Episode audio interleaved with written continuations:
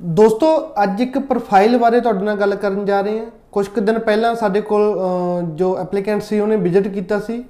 Open work permit ਦੀ ਇਹ application ਹੈ ਐਂਡ ਇੱਕ ਮਾਈਨਰ ਜੀ ਮਿਸਟੇਕ ਕਰਕੇ ਜੋ ਮੇਨ ਐਪਲੀਕੈਂਟ ਦੇ ਉੱਪਰ 5 ਸਾਲ ਦਾ ਬੈਨ ਲੱਗਦਾ ਲੱਗਦਾ ਰਿਹਾ। ਸੋ ਮਿਸ ਰਿਪਰੈਜ਼ੈਂਟੇਸ਼ਨ ਦੀ ਅਹ, ਇਹਨਾਂ ਨੂੰ ਲੈਟਰ ਮਿਲਿਆ ਸੀ। ਸੋ ਕਿਸੇ ਨਾ ਕਿਸੇ ਰੀਜਨ ਕਰਕੇ ਵਿਦ ਪ੍ਰੋਪਰ ਜਸਟੀਫਿਕੇਸ਼ਨ ਬੈਨ ਲੱਗਣ ਤੋਂ ਇਹ ਬਚ ਗਏ ਨੇ ਬਟ ਇਹਨਾਂ ਦਾ ਵੀਜ਼ਾ ਰਿਫਿਊਜ਼ ਹੋ ਗਿਆ। ਸੋ ਅਗਰ ਆਪਾਂ ਗੱਲ ਕਰੀਏ ਓਪਨ ਵਰਕ ਪਰਮਿਟ ਨੂੰ ਲੈ ਕੇ ਓਪਨ ਵਰਕ ਪਰਮਿਟ ਨੂੰ ਲੈ ਕੇ ਅਸੀਂ ਪਹਿਲਾਂ ਵੀ ਕਾਫੀ ਅਵੇਅਰ ਕਰਦੇ ਰਹਿੰਦੇ ਆ ਦੱਸਦੇ ਰਹਿੰਦੇ ਆ ਵੀ ਇਦਾਂ ਦੀਆਂ ਗਲਤੀਆਂ ਨਾ ਕਰੋ ਇਸ ਇਸ ਗਲਤੀਆਂ ਕਰਕੇ ਜੋ ਅਹ, ਤੁਹਾਡਾ ਵੀਜ਼ਾ ਰਿਫਿਊਜ਼ ਹੋ ਸਕਦਾ ਜਾਂ ਬੈਨ ਹੋ ਸਕਦਾ। ਹੁਣ ਇਸ ਪ੍ਰੋਫਾਈਲ ਬਾਰੇ ਗੱਲ ਕਰੀਏ ਹੁਣ ਕਿਉਂਕਿ ਓਪਨ ਵਰਕ ਪਰਮਿਟ ਦੀ ਐਪਲੀਕੇਸ਼ਨ ਹੈ ਸਪਾਊਸ ਇਹਨਾਂ ਦਾ ਕੈਨੇਡਾ ਦੇ ਵਿੱਚ ਹੈ ਜੋ ਇਹਨਾਂ ਦੇ ਮਿਸਿਸ ਸੀ ਜੋ ਇਹਨਾਂ ਦੇ ਵਾਈਫ ਨੇ ਉਹ ਕੈਨੇਡਾ ਸਟੱਡੀ ਕਰ ਰਹੇ ਨੇ ਤੇ ਅਗਰ ਇਹਨਾਂ ਦੇ ਉੱਪਰ 5 ਸਾਲ ਦਾ ਬੈਨ ਲੱਗ ਜਾਂਦਾ ਤਾਂ ਇਸ ਤੋਂ ਮਾੜੀ ਗੱਲ ਹੋਰ ਕੋਈ ਹੋ ਨਹੀਂ ਸਕਦੀ। ਇੱਕ ਫੈਮਿਲੀ ਮੈਂਬਰ ਕੈਨੇਡਾ ਦੇ ਵਿੱਚ ਹੈ ਦੂਸਰਾ 5 ਸਾਲ ਦੇ ਲਈ ਇੰਡੀਆ ਦੇ ਵਿੱਚ ਰਹਿ ਜਾਵੇ ਐਂਡ 5 ਸਾਲ ਬਾਅਦ ਵੀ ਵੀਜ਼ਾ ਲੱਗਣਾ, ਨਹੀਂ ਲੱਗਣਾ, ਉਹਦੇ ਲਈ ਵੀ ਇੱਕ ਬਹੁਤ ਵੱਡੀ ਜੰਗ ਲੜਨੀ ਪੈਂਦੀ ਹੈ। 2016-17 ਦੇ ਵਿੱਚ ਓਪਨ ਵਰਕ ਪਰਮਿਟ ਦਾ ਜੋ ਜ਼ਿਆਦਾ ਇੱਥੇ ਕਰੇਜ਼ ਆਇਆ ਸੀ ਐਪਲੀਕੇਸ਼ਨਾਂ ਲਾਉਣ ਲੱਗੇ ਸੀ, ਮੇਰੀ ਆਪਣੀ ਇੱਕ ਕੇ, ਆਪਣਾ ਇੱਕ ਕੇਸ ਸੀਗਾ 2017 ਚ ਮੈਂ ਸਬਮਿਟ ਕੀਤਾ ਸੀ। ਚਾਰ ਫੋਟੋਜ਼ ਲਾਈਆਂ ਸੀ ਮੈਰਿਜ ਸਰਟੀਫਿਕੇਟ ਲਾਈਆਂ ਸੀ ਤੇ ਲੜਕੀ ਦੇ ਡਾਕੂਮੈਂਟ ਲਾ ਕੇ ਵੀਜ਼ਾ ਲਿੱਤਾ ਸੀ। ਬਟ ਹੁਣ ਇਮੀਗ੍ਰੇਸ਼ਨ ਪਹਿਲਾਂ ਵਰਗੀ ਨਹੀਂ ਰਹੀ, ਬਹੁਤ ਸਟ੍ਰਿਕਟ ਹੋ ਗਈ ਆ, ਬਹੁਤ ਸਟ੍ਰਿਕਟ ਐਕਸ਼ਨ ਉਹ ਲੈਂਦੇ ਨੇ। ਸੋ ਆਪਾਂ ਨੂੰ ਉਸ ਤਰੀਕੇ ਦੇ ਨਾਲ ਹੀ ਆਪਣੀ ਐਪਲੀਕੇਸ਼ਨ ਲਾਉਣੀ ਚਾਹੀਦੀ ਹੈ। ਕੋਈ ਵੀ ਇਦਾਂ ਦੀ ਗਲਤੀ ਇਸ ਐਪਲੀਕੇਸ਼ਨ ਦੇ ਵਿੱਚ ਨਾ ਕਰੋ, ਜੋ ਖਮਿਆਜਾ, ਜੋ ਫਿਊਚਰ ਦੇ ਵਿੱਚ ਤੁਹਾਨੂੰ, ਤੁਹਾਡੇ ਪਰਿਵਾਰ ਨੂੰ ਜਾਂ ਜੋ ਫੈਮਿਲੀ ਮੈਂਬਰ ਤੁਹਾਡਾ ਕੈਨੇਡਾ ਬੈਠਾ, ਉਹਨੂੰ ਭੁਗਤਣਾ ਪਵੇ। ਚਲੋ, ਜ਼ਿਆਦਾ ਦੂਰ ਨਹੀਂ ਜਾਂਦੇ, ਇਸ ਪ੍ਰੋਫਾਈਲ ਬਾਰੇ ਗੱਲ ਕਰੀਏ। ਇਹ ਓਪਨ ਵਰਕ ਪਰਮਿਟ ਦੀ ਐਪਲੀਕੇਸ਼ਨ ਜੀ ਤੁਹਾਨੂੰ ਮੈਂ ਪਹਿਲਾਂ ਦੱਸਿਆ। ਇਸ ਦੀ ਸ਼ੁਰੂਆਤ ਜਦੋਂ ਇਹਨਾਂ ਦਾ ਸਪਾਊਸ ਇਹਨਾਂ ਦੇ ਮਿਸਿਸ ਕੈਨੇਡਾ ਸਟੱਡੀ ਵੀਜ਼ਾ ਦੀ ਐਪਲੀਕੇਸ਼ਨ ਲਈ ਉਹਨਾਂ ਨੇ ਅਪਲਾਈ ਕੀਤਾ ਸੀ, ਉਦੋਂ ਤੋਂ ਹੋਇਆ ਸੀ। ਉਹਨਾਂ ਨੇ ਐਪਲੀਕੇਸ਼ਨ ਆਪਣੀ ਨਵੰਬਰ 2020 ਦੇ ਵਿੱਚ ਸਟੱਡੀ ਵੀਜ਼ੇ ਦੇ ਲਈ ਐਪਲੀਕੇਸ਼ਨ ਕੁੜੀ ਨੇ ਲਾਈ ਸੀ। ਜਦੋਂ ਉਸਨੇ ਐਪਲੀਕੇਸ਼ਨ ਸਬਮਿਟ ਕੀਤੀ ਸੀ, ਉਦੋਂ ਉਸ ਦਾ ਸਟੇਟਸ ਸਿੰਗਲ ਸੀ। ਐਪਲੀਕੇਸ਼ਨ ਚੱਲਦੀ ਰਹੀ ਕਿਉਂਕਿ ਉਦੋਂ ਲੋਕਡਾਊਨ ਸੀ ਪ੍ਰੋਸੈਸ ਥੋੜਾ ਲੰਮਾ ਸੀ, ਤਾਂ ਫਰਵਰੀ 2021 ਦੇ ਵਿੱਚ ਇਹਨਾਂ ਨੇ ਮੈਰਿਜ ਕਰਵਾ ਲਈ। ਤੇ ਉਸ ਤੋਂ ਬਾਅਦ ਅਗਸਤ 2021 ਦੇ ਵਿੱਚ ਲੜਕੀ ਦਾ ਸਟੂਡੈਂਟ ਵੀਜ਼ਾ ਆਇਆ, ਸਤੰਬਰ 2021 ਇਨਟੇਕ ਵਾਸਤੇ। ਸੋ ਫਾਈਲ ਲਾਉਣ ਵੇਲੇ ਕੁੜੀ ਦਾ ਸਟੇਟਸ ਸਿੰਗਲ ਸੀ। ਫਾਈਲ ਲਾਉਣ ਤੋਂ 2 ਤੋਂ 3 4 ਮਹੀਨਿਆਂ ਬਾਅਦ ਕੁੜੀ ਦੀ ਮੈਰਿਜ ਹੋ ਗਈ ਸਟੇਟਸ ਮੈਰਿਡ ਹੋ ਗਿਆ ਐਂਡ ਉਸ ਤੋਂ ਬਾਅਦ ਉਸ ਤੋਂ 6 ਮਹੀਨਿਆਂ ਬਾਅਦ ਉਸ ਦਾ ਸਟੂਡੈਂਟ ਵੀਜ਼ਾ ਆ ਗਿਆ। ਉਸ ਦਾ st- ਜੋ ਉਸ ਨੂੰ ਸਟੱਡੀ ਪਰਮਿਟ ਮਿਲ ਗਿਆ। ਬਟ ਇਸ ਟਾਈਮ ਦੇ ਵਿੱਚ ਨਾ ਤਾਂ ਇਹਨਾਂ ਦੇ ਕੰਸਲਟੈਂਟ ਨੇ ਇਹਨਾਂ ਨੂੰ ਗਾਈਡ ਕੀਤਾ ਨਾ ਇਹਨਾਂ ਨੂੰ ਆਪਣੇ ਆਪ ਇਹ ਚੀਜ਼ ਅ, ਪਤਾ ਲੱਗੀ।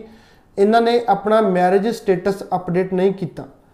ਸੋ ਲੜਕੀ ਦਾ ਵੀਜ਼ਾ ਆ ਗਿਆ, ਸਤੰਬਰ ਇਨਟੇਕ ਸੀ, ਕਲਾਸਾਂ ਸਟਾਰਟ ਹੋ ਗਈਆਂ ਉਸ ਤੋਂ ਬਾਅਦ ਉਸਦੇ ਸਪਾਊਸ ਨੇ 2-3 ਮਹੀਨੇ ਬਾਅਦ ਐਪਲੀਕੇਸ਼ਨ ਡਾਕੂਮੈਂਟ ਰੈਡੀ ਕਰਕੇ ਆਪਣੀ ਐਪਲੀਕੇਸ਼ਨ ਸਬਮਿਟ ਕਰਤੀ। ਜਦੋਂ ਉਸਨੇ ਐਪਲੀਕੇਸ਼ਨ ਸਬਮਿਟ ਕੀਤੀ, ਉਸ ਤੋਂ ਕੁਝ ਸਮੇਂ ਬਾਅਦ ਹੀ ਉਸ ਨੂੰ ਇੱਕ ਪੀਐਫਐਲ ਆ ਗਿਆ, ਜੋ ਇੱਕ ਪ੍ਰੋਸੀਜਰਲ ਫੇਅਰਨੈਸ ਲੈਟਰ ਹੁੰਦਾ ਹੈ, ਉਸ ਨੂੰ ਪੀਐਫਐਲ ਬੋਲਦੇ ਹਨ। ਕਦੇ ਵੀ ਆਪਾਂ ਦੇਖੀਏ ਹਾਈ ਕਮਿਸ਼ਨ ਜਾਂ ਮਿਸ ਰਿਪਰੈਜ਼ੈਂਟੇਸ਼ਨ ਲਾਉਂਦੀ ਹੈ ਜਾਂ 5 ਸਾਲ ਦਾ ਬੈਨ ਲਾਉਂਦੀ ਹੈ ਉਹ ਡਾਇਰੈਕਟ ਬੈਨ ਲਾ ਕੇ ਨਹੀਂ ਭੇਜਦੀ। ਤੁਸੀਂ ਐਪਲੀਕੇਸ਼ਨ ਸਬਮਿਟ ਕੀਤੀ ਗਵਰਨਮੈਂਟ ਆਫ ਕੈਨੇਡਾ ਨੇ ਤੁਹਾਨੂੰ 5 ਸਾਲ ਦਾ ਬੈਨ ਲਾ ਕੇ ਭੇਜਤਾ ਨਹੀਂ। ਉਹ ਪਹਿਲਾਂ ਤੁਹਾਨੂੰ ਇੱਕ ਮੌਕਾ ਦਿੰਦੀ ਹੈ ਵੀ ਸਾਨੂੰ ਤੁਹਾਡੀ ਐਪਲੀਕੇਸ਼ਨ ਤੇ ਆਹ ਡਾਊਟ ਹੈ ਇਸ ਰੀਜਨ ਕਰਕੇ ਅਸੀਂ ਤੁਹਾਨੂੰ ਮਿਸ ਰਿਪਰੈਜ਼ੈਂਟ ਕਰਦੇ ਆ ਜਾਂ ਤੁਸੀਂ ਸਾਨੂੰ ਮਿਸਲੀਡ ਕੀਤਾ ਆਹ ਇਨਫੋਰਮੇਸ਼ਨ ਸਾਡੇ ਤੋਂ ਹਾਈਡ ਕੀਤੀ। ਉਹਦੇ ਲਈ ਤੁਹਾਨੂੰ ਅਸੀਂ 5 ਸਾਲ ਦਾ 5 ਸਾਲ ਦਾ ਬੈਨ ਲਗਾਉਣੀ ਹੈ। ਬਟ ਉਸ ਤੋਂ ਪਹਿਲਾਂ ਅਸੀਂ 15 ਦਿਨ ਦਾ ਤੁਹਾਨੂੰ ਸਮਾਂ ਦਿੰਨੇ ਆ ਉਸ ਦੇ ਵਿੱਚ ਤੁਹਾਡਾ ਕੀ ਪੁਆਇੰਟ ਆਫ View ਆ ਤੁਸੀਂ ਕਿਸ ਤਰੀਕੇ ਦੇ ਨਾਲ ਇਸ ਨੂੰ ਆਪਣੀ ਕਲੈਰੀਫਿਕੇਸ਼ਨ ਦਿੰਦੇ ਹੋ ਉਹ ਸਾਨੂੰ ਦਿਓ। ਸੋ ਜੋ ਲੈਟਰ ਜਦੋਂ ਆਇਆ ਜਦੋਂ ਅਸੀਂ ਉਹਨੂੰ ਰੀਡ ਕੀਤਾ ਉਸ ਦੇ ਵਿੱਚ ਸਿੰਪਲ ਇੱਕ ਮਾਈਨਰ ਜਿਹਾ ਰੀਜ਼ਨ ਸੀ। ਇਹੀ ਰੀਜ਼ਨ ਸੀ ਵੀ ਤੁਹਾਡੀ ਮਿਸਿਸ ਨੇ ਫਾਈਲ 2020 ਅਹ, ਨਵੰਬਰ ਦੇ ਵਿੱਚ 11ਵੇਂ ਮਹੀਨੇ ਦੇ ਵਿੱਚ ਲਾਈ ਸੀ। ਬਟ ਉਸ ਤੋਂ 4 ਮਹੀਨੇ ਬਾਅਦ ਫਰਵਰੀ 2021 'ਚ ਤੁਸੀਂ ਵਿਆਹ ਕਰਵਾ ਲਿਆ। ਉਸ ਤੋਂ ਬਾਅਦ ਵੀ 6 ਮਹੀਨੇ ਫਾਈਲ ਤੁਹਾਡੀ ਐਮਬੈਸੀ ਪ੍ਰੋਸੈਸ ਦੇ ਵਿੱਚ ਰਹੀ ਬਟ ਤੁਸੀਂ ਸਾਨੂੰ ਆਪਣਾ ਜੋ ਸਟੇਟਸ ਜੋ ਤੁਹਾਡਾ ਚੇਂਜ ਹੋਇਆ ਸੀ, ਉਸ ਦੇ ਬਾਰੇ ਕਿਉਂ ਨਹੀਂ ਦੱਸਿਆ?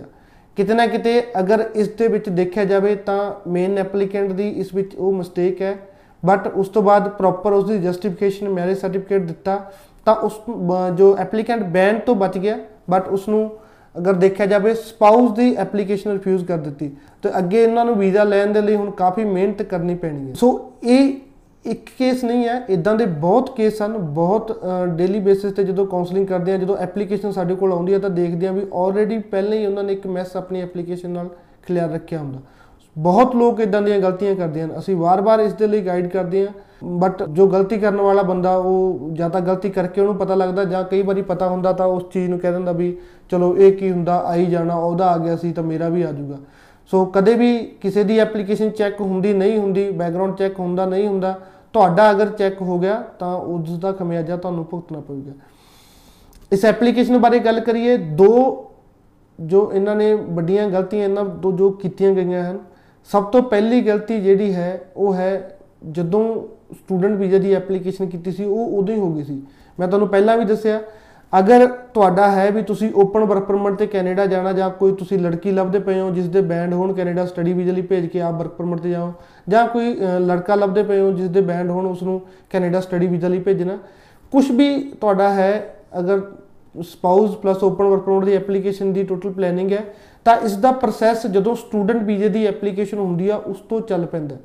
ਹੁਣ ਇੱਥੇ ਦੋ ਚੀਜ਼ਾਂ ਧਿਆਨ ਦੇ ਵਿੱਚ ਰੱਖਣ ਵਾਲੀਆਂ ਹੁੰਦੀਆਂ, ਜਾਂ ਤਾਂ ਜਦੋਂ ਤੁਸੀਂ ਸਟੂਡੈਂਟ ਵੀਜ਼ਾ ਦੀ ਐਪਲੀਕੇਸ਼ਨ ਲਾ ਰਹੇ ਹੋ, ਉਦੋਂ ਹੀ ਆਪਣੀ ਮੈਰਿਜ ਕਰਵਾ ਕੇ ਜੋ ਆਪਣੇ ਅਗਰ ਤੁਹਾਡਾ ਹੈ ਮੈਰਿਜ ਦਾ ਪਲਾਨ ਤਾਂ ਪਹਿਲਾਂ ਮੈਰਿਜ ਕਰੋ। ਇਦਾਂ ਨਾ ਸੋਚੋ ਕਿ ਪਹਿਲਾਂ ਤੁਸੀਂ ਆਪਣਾ ਸਟੱਡੀ ਵੀਜ਼ਾ ਲਗਾ ਲਓ, ਬਾਅਦ ਦੇ ਵਿੱਚ ਤੁਸੀਂ ਜਦੋਂ ਵੀਜ਼ਾ ਆ ਗਿਆ ਵਿਆਹ ਕਰਕੇ ਉੱਥੇ ਤੋਰ ਦੋਗੇ, ਬਾਅਦ ਦੇ ਵਿੱਚ ਤੁਸੀਂ ਮੈਰਿਜ ਕਰਕੇ ਆਪਣੀ ਫਾਈਲ ਲਗਾ ਦੋਗੇ। ਨਹੀਂ। ਇਦਾਂ ਨਹੀਂ ਹੁੰਦਾ, ਜਾਂ ਪਹਿਲਾਂ ਤੁਹਾਡੀ ਮੈਰਿਜ ਤੁਹਾਡੀ ਪਹਿਲਾਂ ਅਪਡੇਟ ਹੋਣੀ ਚਾਹੀਦੀ ਹੈ, ਜਾਂ ਅਗਰ ਤੁਸੀਂ ਹੈ ਵੀ ਮੈਰਿਜ ਬਾਅਦ ਦੇ ਵਿੱਚ ਕਰਵਾਉਣੀ ਹੈ, ਤਾਂ ਇੱਕ ਵਾਰੀ ਵੀਜ਼ਾ ਲਓ ਸਟੂਡੈਂਟ ਨੂੰ ਕੈਨੇਡਾ ਜਾਣ ਦਿਓ, ਇੱਕ ਸਮੈਸਟਰ ਸਟੱਡੀ ਕਰਨ ਦਿਓ, ਵਾਪਸ ਬੁਲਾਓ, ਫਿਰ ਮੈਰਿਜ ਕਰੋ। ਇਹ ਇੱਕ ਪ੍ਰੋਪਰ ਵੇ ਹੈ। ਜਦੋਂ ਗੱਲ ਕਰੀਏ ਨਾ ਫਿਰ 2016-17 ਦੇ ਵਿੱਚ ਜਦੋਂ ਪ੍ਰੋਸੈਸ ਚੱਲਿਆ ਸੀ, ਤਾਂ ਉਦੋਂ ਸਟਾਰਟਿੰਗ ਦੇ ਵਿੱਚ ਬਹੁਤ ਈਜ਼ੀ ਵੀਜ਼ੇ ਆਉਂਦੇ ਸੀ। ਜਿਵੇਂ ਮੈਂ ਵੀ ਤੁਹਾਨੂੰ ਦੱਸਿਆ, ਬਹੁਤ ਘੱਟ ਲਿਮਟਿਡ ਜੇ ਡਾਕੂਮੈਂਟੇਸ਼ਨ ਡਾਕੂਮੈਂਟ ਚਾਹੀਦੇ ਸੀ ਫਾਈਲ ਲਾਉਂਦੇ ਵੀਜ਼ਾ ਆ ਜਾਂਦਾ। ਬਟ ਪ੍ਰੈਜ਼ੈਂਟ ਟਾਈਮ ਦਾ ਸਿਨੈਰੀਓ ਬਿਲਕੁਲ ਅਲੱਗ ਹੈ। ਅੱਜ ਦੀ ਡੇਟ ਦੇ ਵਿੱਚ ਇਮੀਗ੍ਰੇਸ਼ਨ ਸਭ ਤੋਂ ਵੱਧ ਜੇ ਸਖਤਾਈ ਆ ਤਾਂ ਉਹ ਸਪਾਊਸ ਕੇਸਾਂ ਤੇ ਆ, ਚਾਹੇ ਉਹ ਓਪਨ ਵਰਕ ਪਰਮਿਟ ਹੋਵੇ, ਚਾਹੇ ਉਹ ਫੈਮਿਲੀ ਸਪਾਂਸਰ ਹੋਵੇ, ਜਿਹਦੇ ਵਿੱਚ ਜਾਂ ਕੁੜੀ ਜਾਂ ਮੁੰਡਾ, ਇੱਕ ਬੰਦਾ ਕੈਨੇਡਾ ਪੀਆਰ ਆ, ਦੂਸਰੇ ਨੇ ਇੰਡੀਆ ਤੋਂ ਜਾਣਾ। ਤੇ ਇਸ ਦੇ ਉੱਪਰ ਬਹੁਤ ਉਹਨਾਂ ਦੀ ਜੋ ਤਿੱਖੀ ਨਜ਼ਰ ਹੈ, ਉਸ ਦਾ ਰੀਜ਼ਨ ਵੀ ਆਪੇ ਹੀ ਹੈ। 2016-17 ਚ ਐਪਲੀਕੇਸ਼ਨ ਚੱਲੀ ਵੀਜ਼ਾਸ ਆਉਣ ਲੱਗੇ ਤਾਂ ਉਦੋਂ ਫੇਕ ਮੈਰਿਜਸ ਦਾ ਟ੍ਰੈਂਡ ਚੱਲਿਆ। ਬਹੁਤ ਸਾਰੇ ਲੋਕਾਂ ਨੂੰ ਲੱਗਿਆ ਵੀ ਕੈਨੇਡਾ ਜਾਣਾ ਬਹੁਤ ਸੌਖਾ ਹੈ, ਉਹ ਇੱਕ ਐਗਰੀਮੈਂਟ ਕਰ ਲੈਂਦੇ। ਆਇਲਸ ਦੇ ਬੈਂਡ ਵਾਲੀ ਕੁੜੀ ਜਾਂ ਮੁੰਡਾ ਲੱਭਦੇ, ਉਸ ਦੇ ਨਾਲ ਮੈਰਿਜ ਕਰਵਾਉਂਦੇ ਐਗਰੀਮੈਂਟ ਕਰਦੇ ਪੈਸੇ ਅਸੀਂ ਲਾਵਾਂਗੇ, ਤਾਂ ਤੁਸੀਂ ਸਟੂਡੈਂਟ ਵੀਜ਼ੇ ਤੇ ਜਾਓ ਤੇ ਅਸੀਂ ਮੁੜ ਕੇ ਵਰਕ ਪਰਮਿਟ ਤੇ ਆਵਾਂਗੇ। ਇਹ ਆਪਣੀਆਂ ਗਲਤੀਆਂ ਕੀਤੀਆਂ, ਉਸ ਤੋਂ ਬਾਅਦ ਕਈ ਉੱਥੇ ਜਾ ਕੇ ਮੁਕਰਾ ਮੁਕਰਾਈ ਹੋਏ, ਕਈ ਕਈ ਲੜਕੀਆਂ ਨੇ ਨਹੀਂ ਬੁਲਾਇਆ। ਉਸ ਤੋਂ ਬਾਅਦ ਫਿਰ ਇੱਥੋਂ ਮੇਲਸ ਪਾਉਣ ਲੱਗੇ ਹਾਈ ਕਮਿਸ਼ਨ ਨੂੰ, ਅਖਬਾਰਾਂ ਦੇ ਵਿੱਚ ਨਿਊਜ਼ ਆਉਣ ਲੱਗੀ ਨਿਊਜ਼ ਚੈਨਲਾਂ ਤੇ ਆਉਣ ਲੱਗੀ। ਤਾਂ ਇਹ ਚੀਜ਼ ਇੱਕ ਵਾਇਰਲ ਹੋ ਗਈ, ਤਾਂ ਉਹਨਾਂ ਨੂੰ ਪਤਾ ਲੱਗ ਗਿਆ ਵੀ ਕਿੱਦਾਂ ਦਾ ਜਿਹੜਾ ਪ੍ਰੋਸੈਸ ਇੰਡੀਆ ਦੇ ਵਿੱਚ ਚੱਲ ਰਿਹਾ ਇਮੀਗ੍ਰੇਸ਼ਨ ਇਸ ਚੀਜ਼ ਤੋਂ ਅਵੇਅਰ ਹੋ ਗਈ ਵੀ ਇਦਾਂ ਦਾ ਫੇਕ ਕੰਮ ਵੀ ਇੱਥੇ ਇੰਡੀਆ ਦੇ ਵਿੱਚ ਹੋ ਰਿਹਾ। ਤਾਂ ਉਹਨਾਂ ਨੇ ਡੇ ਬਾਏ ਡੇ ਜਿਵੇਂ ਜਿਵੇਂ ਉਹਨਾਂ ਨੂੰ ਇਹ ਚੀਜ਼ਾਂ ਦਾ ਪਤਾ ਲੱਗਦਾ ਗਿਆ, ਉਹ ਸਖਤਾਈ ਕਰਦੇ ਗਏ। ਅੱਜ ਦੀ ਫਿਰ ਇਹੀ ਸੀ ਵੀ ਲੜਕੀ ਪਰਿਵਾਰ ਨਾਲ ਲੜਕੇ ਵਾਲੀ ਗੱਲ ਕਰ ਲੈਂਦੇ, ਪੈਸੇ ਲੜਕੇ ਵਾਲੇ ਲਾਉਂਦੇ, ਵਿਆਹ ਉਦੋਂ ਕਰਾਂਗੇ ਜਦੋਂ ਵੀਜ਼ਾ ਆ ਗਿਆ। So according to immigration and ਵੈਸੇ ਵੀ ਇਹ ਇੱਕ ਕੰਟਰੈਕਟ ਹੈ। ਹੁਣ ਜੇ ਵੀਜ਼ਾ ਆ ਗਿਆ ਤਾਂ ਤੁਸੀਂ ਵਿਆਹ ਕਰ ਲਓਗੇ, ਅਗਰ ਵੀਜ਼ਾ ਨਹੀਂ ਆਊਗਾ, ਫਿਰ ਤੁਸੀਂ ਕੀ ਕਰੋਗੇ? ਫਿਰ ਵਿਆਹ ਨਹੀਂ ਕਰੋਗੇ। ਸੋ ਅਗਰ ਵਿਆਹ ਕਰਨੀ ਹੈ ਤਾਂ ਪਹਿਲਾਂ ਕਰੋ। ਵੀਜ਼ੇ ਤੋਂ ਬਾਅਦ ਹੀ ਕਿਉਂ ਕਰਨਾ? ਸੋ, ਇਮੀਗ੍ਰੇਸ਼ਨ ਦੇ ਅਕੋਰਡਿੰਗ ਇਹ ਇੱਕ ਕੰਟਰੈਕਟ ਹੈ, ਬਕਾਇਦਾ ਜੋ ATIP ਅਪਲਾਈ ਕੀਤੇ ਹਨ ਜਦੋਂ ਇਦਾਂ ਦੇ ਕਿਸੇ ਕੇਸ ਦੀ ਰਿਫਿਊਜ਼ਲ ਹੁੰਦਾ ਕਲੀਅਰ ਲਿਖਿਆ ਹੁੰਦਾ ਵੀ ਤੁਹਾਡਾ ਇਹ ਕੰਟਰੈਕਟ ਹੋਇਆ ਵਾ। ਲੜਕੀ ਦਾ ਵੀਜ਼ਾ ਆਉਂਦਾ 10 ਅਕਤੂਬਰ ਨੂੰ ਲੜਕੀ ਦਾ ਵਿਆਹ ਵਿਆਹ ਕਰ ਦਿੱਤਾ ਜਾਂਦਾ ਆਫਟਰ ਵੀਜ਼ਾ 22 ਅਕਤੂਬਰ ਨੂੰ ਤੇ ਉਸ ਤੋਂ ਬਾਅਦ 5 ਨਵੰਬਰ ਨੂੰ ਉਹਨੂੰ ਟਿਕਟ ਲੈ ਕੇ ਚੜਾ ਦਿੱਤਾ ਜਾਂਦਾ। ਇਹੋ ਜਿਹਾ ਕੀ ਹੋ ਗਿਆ ਵੀ ਤੁਸੀਂ 10 ਦਿਨਾਂ ਦੇ ਵਿੱਚ ਵਿਆਹ ਕਰਤਾ? ਸੋ ਉਹਨਾਂ ਨੂੰ ਕਲੀਅਰਲੀ ਪਤਾ ਲੱਗਦਾ ਹੈ ਇਨਵੈਸਟਮੈਂਟ ਕਿਸੇ ਦੀ ਹੈ ਇਨਵੈਸਟਮੈਂਟ ਤੋਂ ਬਾਅਦ ਉਹਨਾਂ ਨੇ ਮੈਰਿਜ ਕੀਤੀ, ਇਹ ਇੱਕ ਕੰਟਰੈਕਟ ਹੈ। ਸੋ ਇਦਾਂ ਦੀ ਗਲਤੀ ਕਦੇ ਨਾ ਕਰੋ। ਅਗਰ ਮੈਰਿਜ ਕਰਨੀ ਹੈ ਤਾਂ ਆਪਣੀ ਸਟੱਡੀ ਵੀਜ਼ਾ ਤੋਂ ਪਹਿਲਾਂ ਕਰੋ। ਐਟ ਲੀਸਟ ਲੜਕੀ ਦੇ ਜਾਣ ਤੋਂ ਪਹਿਲਾਂ ਪਹਿਲਾਂ ਜਾਂ ਜੋ ਵੀ ਕੈਨੇਡਾ ਸਟੂਡੈਂਟ ਜਾ ਰਿਹਾ ਉਸ ਤੇ ਜਾਣ ਤੋਂ ਪਹਿਲਾਂ ਪਹਿਲਾਂ ਹਸਬੰਡ ਵਾਈਫ ਦੀ 90 ਡੇ ਦੀ ਸਟੇ ਹੋਣੀ ਚਾਹੀਦੀ ਹੈ ਪ੍ਰੋਪਰ ਜਿਵੇਂ ਇੱਕ ਕਪਲ ਰਹਿੰਦਾ, ਉਹਨਾਂ ਨੂੰ ਉਵੇਂ ਰਹਿਣਾ ਚਾਹੀਦਾ, ਆਪਣੇ ਫੈਮਿਲੀ ਦੇ ਨਾਲ ਆਪਣੇ ਡਾਕੂਮੈਂਟ ਐਵੀਡੈਂਸ ਇਕੱਠੇ ਕਰਨੇ ਚਾਹੀਦੇ ਆ, ਫਿਰ ਆਪਣੀ ਫਾਈਲ ਲਾਉਣੀ ਹੈ ਇਨ ਕੇਸ ਤੁਹਾਡਾ ਕੋਈ ਨਾ ਕੋਈ ਰੀਜ਼ਨ ਹੈ ਵੀ ਤੁਸੀਂ ਪਹਿਲਾਂ ਬਿਆਨ ਨਹੀਂ ਕਰ ਸਕਦੇ, ਕਿਸੇ ਦੀ ਲੀਗਲ ਏਜ ਨਹੀਂ ਹੈ ਜਾਂ ਕੋਈ ਵੀ ਵਟਐਵਰ ਰੀਜ਼ਨ ਹੈ, ਤਾਂ ਫਿਰ ਇੱਕ ਵਾਰੀ ਵੀਜ਼ਾ ਲਓ ਸਟੂਡੈਂਟ ਨੂੰ ਕੈਨੇਡਾ ਜਾਣ ਦਿਓ, ਇੱਕ ਸਮੈਸਟਰ ਦੀ ਸਟੱਡੀ ਕਰਵਾਓ ਤੇ ਬਾਅਦ ਦੇ ਵਿੱਚ ਉਹਨੂੰ ਇੱਥੇ ਬੁਲਾ ਕੇ ਮੈਰਿਜ ਕਰੋ ਵਿਦ ਪ੍ਰੋਪਰ ਡਾਕੂਮੈਂਟੇਸ਼ਨ ਆਪਣੇ ਕਲੈਕਟ ਕਰੋ, ਲੜਕੀ ਆਊਗੀ, ਅਗਰ ਤੁਹਾਡੀ ਇੰਗੇਜਮੈਂਟ ਆਈ ਹੈ, ਤਾਂ ਪਹਿਲਾਂ ਤੁਸੀਂ ਗੱਲ ਕਰਦੇ ਹੋ ਉਸ ਚੀਜ਼ ਦੇ ਪ੍ਰੂਫ ਕੈਪਚਰ ਕਰੋ। ਹਰ ਇੱਕ ਵਿਦ ਡਾਕੂਮੈਂਟ ਲਾਓ, ਹਰ ਇੱਕ ਚੀਜ਼ ਦੇ ਅਗਰ ਤੁਸੀਂ ਪ੍ਰੋਪਰ ਡਾਕੂਮੈਂਟੇਸ਼ਨ ਦਿਓਗੇ, ਤਾਂ ਇਮੀਗ੍ਰੇਸ਼ਨ ਇੰਨਾ ਵੀ ਮਾੜਾ ਨਹੀਂ ਹੁੰਦਾ। ਵਿਦ ਤੁਹਾਡੀ ਪ੍ਰੈਜੈਂਟੇਸ਼ਨ ਚੰਗੀ ਦਿਓਗੇ, ਤਾਂ ਤੁਹਾਨੂੰ ਵੀਜ਼ਾ ਆਊਗਾ। ਸੋ ਗਲਤੀਆਂ ਇਹ ਆਪਾਂ ਆਪ ਕਰਦੇ ਆ ਛੋਟੇ ਛੋਟੀਆਂ ਗਲਤੀਆਂ ਹੁੰਦੀਆਂ ਤੇ ਜਿਹਦੇ ਖਮਿਆਜੇ ਅੱਗੇ ਵੱਡੇ ਹੋ ਜਾਂਦੇ ਹਨ। ਸੋ ਦੂਸਰੀ ਮਿਸਟੇਕ ਇਹਨਾਂ ਨੇ ਕੀ ਸੀ? ਚਲੋ, ਤੁਸੀਂ ਵਿਆਹ ਕਰਾਉਣ ਵਾਲੇ ਨੇ, ਵਿਆਹ ਕਰਵਾ ਲਿਆ, ਵੀਜ਼ਾ ਨਹੀਂ ਆਇਆ।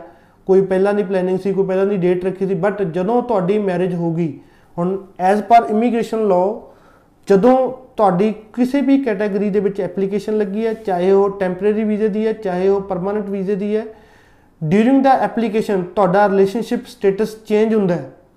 ਜਾਂ ਕਿਸੇ ਆਪਾਂ ਕਹਿ ਦਈਏ ਕਿਸੇ ਨਵਾਂ ਐਪਲੀਕੈਂਟ ਐਪਲੀਕੇਸ਼ਨ ਦੇ ਵਿੱਚ ਐਡ ਹੁੰਦਾ ਜਾਂ ਕੋਈ ਬੱਚਾ ਹੁੰਦਾ ਜਾਂ ਕਿਸੇ ਦੀ ਡੈਥ ਹੁੰਦੀ ਹੈ ਈਵਨ ਤੁਸੀਂ ਕੋਈ ਜੌਬ ਆਪਣੀ ਪ੍ਰੋਫਾਈਲ ਸ਼ੋ ਕੀਤੀ ਹੈ ਬਟ ਜਦੋਂ ਉਹ ਤੁਹਾਡੀ ਐਪਲੀਕੇਸ਼ਨ ਦਾ ਜੇ ਰਿਜ਼ਲਟ ਨਹੀਂ ਆਇਆ, ਤੁਸੀਂ ਉਹ ਜੌਬ ਛੱਡਤੀ ਜਾਂ ਤੁਸੀਂ ਆਪਣੀ ਜੌਬ ਚੇਂਜ ਕਰਤੀ। ਐਜ਼ ਪਰ ਇਮੀਗ੍ਰੇਸ਼ਨ ਲਾਅ ਇਹ ਸਾਰੀਆਂ ਚੀਜ਼ਾਂ ਆਪਾਂ ਨੂੰ ਆਪਣੀ ਐਪਲੀਕੇਸ਼ਨ ਦੇ ਵਿੱਚ ਅਪਡੇਟ ਕਰਨੀਆਂ ਚਾਹੀਦੀਆਂ, ਜ਼ਰੂਰੀ ਹੈ। ਇਮੀਗ੍ਰੇਸ਼ਨ ਨੂੰ ਅਗਰ ਤੁਸੀਂ ਅਪਡੇਟ ਨਹੀਂ ਕਰ ਸਕਦੇ, ਤਾਂ ਵੀਜ਼ਾ ਅਫਸਰ ਕੋਲ ਕੱਲ ਨੂੰ ਰਾਈਟ ਹੈ, ਉਸ ਚੀਜ਼ ਦਾ ਇਸ਼ੂ ਬਣਾ ਕੇ ਜਾਂ ਤਾਂ ਤੁਹਾਡੀ ਐਪਲੀਕੇਸ਼ਨ ਰਿਫਿਊਜ਼ ਕਰੇਗਾ ਜਾਂ ਤੁਹਾਨੂੰ ਬੈਨ ਕਰੇਗਾ। ਸੋ ਇਦਾਂ ਦੀਆਂ ਗਲਤੀਆਂ ਕਦੇ ਵੀ ਨਾ ਕਰੋ। ਓਪਨ ਵਰਕ ਪਰਮਿਟ ਦੀ ਐਪਲੀਕੇਸ਼ਨ ਦੇ ਵਿੱਚ ਬਿਲਕੁਲ ਹੀ ਨਹੀਂ। ਸਪਾਊਸ ਕੇਸ ਜਿਹੜੇ ਵੀ ਹਨ, ਚਾਹੇ ਉਹ ਫੈਮਿਲੀ ਸਪਾਂਸਰ ਹੈ ਪੀਆਰ ਦਾ ਕੇਸ ਹੈ, ਚਾਹੇ ਓਪਨ ਵਰਕ ਪਰਮਿਟ ਹੈ spouse open work permit temporary visa ਹੈ। ਇਦਾਂ ਦੀ ਗਲਤੀ ਨਹੀਂ ਕਰਨੀ ਚਾਹੀਦੀ, ਕਿਉਂਕਿ ਐਕਸ਼ਨ ਹਾਈ ਕਮਿਸ਼ਨ ਲੈਂਦਾ। ਹੁਣ ਅਗਰ ਫੈਮਿਲੀ ਸਪਾਂਸਰ ਦੀ ਵੀ ਗੱਲ ਕਰੀਏ ਫੈਮਿਲੀ ਸਪਾਂਸਰ ਦੇ ਵਿੱਚ ਪਿੱਛੇ ਜੇ ਹਾਈ ਕਮਿਸ਼ਨ ਨੇ ਇੱਕ ਗਾਈਡਲਾਈਨ ਦਿੱਤੀਆਂ ਸੀ in case family sponsor family sponsor category ਕੀ ਹੁੰਦੀ ਹੈ ਅਮ ਲੜਕੇ ਜਾਂ ਲੜਕੀ ਦੇ ਵਿੱਚੋਂ ਇੱਕ ਜਣਾ ਕੈਨੇਡਾ ਪੀਆਰ ਹੁੰਦਾ, ਦੂਸਰਾ ਇੰਡੀਆ ਦੇ ਵਿੱਚ ਹੁੰਦਾ, ਤਾਂ ਉਹ ਇੱਥੋਂ ਹੀ ਪੀਆਰ ਹੋ ਕੇ ਜਾਂਦਾ। ਉਸ ਦੇ ਵਿੱਚ ਫੇਕ ਮੈਰਿਜਸ ਪਾਈ ਜਾਂਦੀ ਹੈ। ਉਹਨਾਂ ਨੂੰ ਲੱਗਦਾ ਵੀ ਇਹ ਮੈਰਿਜ ਫੇਕ ਹੈ, ਤਾਂ ਇੱਥੋਂ ਵਾਲੇ ਬੰਦੇ ਦੀ ਐਪਲੀਕੇਸ਼ਨ ਤਾਂ ਰਿਫਿਊਜ਼ ਹੋਏਗੀ ਹੋਏਗੀ। ਜੋ ਬੰਦਾ ਕੈਨੇਡਾ ਦੇ ਵਿੱਚ ਪੀਆਰ ਹੈ ਉਸ ਨੂੰ ਵੀ ਉੱਥੋਂ ਵਾਪਸ ਭੇਜਿਆ ਜਾ ਸਕਦਾ। ਸੋ ਅਗਰ ਇਸ ਹੱਦ ਤੱਕ ਇਮੀਗ੍ਰੇਸ਼ਨ ਜਾ ਸਕਦਾ, ਤਾਂ ਆਪਾਂ ਨੂੰ ਚਾਹੀਦਾ ਹੈ ਕਿ ਆਪਾਂ ਆਪਣੀ ਐਪਲੀਕੇਸ਼ਨ ਉਸ ਦੇ ਅਕੋਰਡਿੰਗ ਹੀ ਰੈਡੀ ਕਰੀਏ। ਹਰ ਇੱਕ ਚੀਜ਼ ਜੈਨੂਨ ਰੱਖ ਕੇ ਚੱਲੋ ਫੇਕ ਕੰਮ ਕਰਨ ਦਾ ਕੋਈ ਫਾਇਦਾ ਨਹੀਂ। ਫੇਕ ਨੇ, ਇੱਕ ਸਟੈਪ ਤੇ ਤੁਸੀਂ ਪਾਸ ਹੋ ਜਾਓਗੇ ਬਟ ਨੈਕਸਟ ਸਟੈਪ ਤੇ ਤੁਸੀਂ ਫੇਲ ਹੋ ਜਾਓਗੇ। ਹੁਣ ਕਈ ਬੰਦੇ ਸਟੂਡੈਂਟ ਵੀਜ਼ੇ ਦੇ ਵਿੱਚ ਐਗਰੀਮੈਂਟ ਕਰ ਲੈਂਦੇ ਆ। ਸਭ ਤੋਂ ਵੱਡੀ ਬੇਵਕੂਫੀ ਹੁੰਦੀ ਹੈ ਅਗਰ ਤੁਸੀਂ ਸਟੂਡੈਂਟ ਵੀਜ਼ੇ ਦੇ ਵਿੱਚ ਕੰਟਰੈਕਟ ਮੈਰਿਜ ਕਰਦੇ ਹੋ। ਚਲੋ ਸਟੂਡੈਂਟ ਵੀਜ਼ਾ ਆ ਗਿਆ ਬਟ ਲੜਕਾ ਜਾਂ ਲੜਕੀ ਜੋ ਓਪਨ ਵਰਕ ਪਰਮਿਟ ਦਾ ਐਪਲੀਕੇਸ਼ਨ ਆ, ਉਹ ਜਿੰਨਾ ਟਾਈਮ ਸਟੂਡੈਂਟ ਪੀਆਰ ਨਹੀਂ ਹੁੰਦਾ, ਉਹਦਾ ਡਿਪੈਂਡੈਂਟ ਹੈ। ਉਸ ਤੇ ਡਿਪੈਂਡੈਂਟ ਰਹੇਗਾ। ਇੱਕ ਵਾਰੀ ਵੀਜ਼ਾ ਆ ਗਿਆ, ਉਸ ਤੋਂ ਬਾਅਦ 5 ਸਾਲ ਤੱਕ ਕੋਈ ਬੱਚਾ 6 ਸਾਲ ਪੀਆਰ ਨਹੀਂ ਹੁੰਦਾ। ਦੈਨ ਕੀ ਕਰੋਗੇ ਉਹਨਾਂ ਟਾਈਮ ਸਾਹਮਣੇ ਵਾਲਾ ਬੰਦਾ ਕਿਸੇ ਨੇ ਤੁਹਾਡੀ ਉਮਰ ਵੀ ਕੋਈ 28 ਸਾਲ ਦੀ ਉਮਰ 'ਚ ਗਿਆ 27 ਸਾਲ ਦੀ ਉਮਰ 'ਚ ਸਟੂਡੈਂਟ ਵੀਜ਼ੇ ਤੇ ਜਾਂਦਾ 6 ਸਾਲ ਤੱਕ ਪੀਆਰ ਨਹੀਂ ਹੁੰਦਾ, ਤਾਂ ਕਿੱਥੇ ਉਮਰ ਜਾਣੀ ਹੈ ਉਸ ਤੋਂ ਬਾਅਦ ਵਿਆਹ ਕਰਾਉਣ ਦੀ ਏਜ ਰਹਿੰਦੀ ਹੈ। ਸੋ ਕਦੇ ਵੀ ਇਦਾਂ ਦੇ ਜਿਹੜੇ ਅਨਆਫੀਸ਼ੀਅਲ ਵੇ ਹੈਗੇ ਆ, ਉਹ ਅਡਾਪਟ ਨਾ ਕਰੋ ਲੀਗਲ ਵੇ ਨਾਲ ਜਾਓ, ਤਾਂ ਬੈਟਰ ਹੈ, ਤੁਹਾਡਾ ਤੇ ਤੁਹਾਡਾ ਪਰਿਵਾਰ ਵੀ ਉਸ ਚੀਜ਼ ਦੇ ਵਿੱਚ ਸੁਖੀ ਰਹੇਗਾ ਧੰਨਵਾਦ।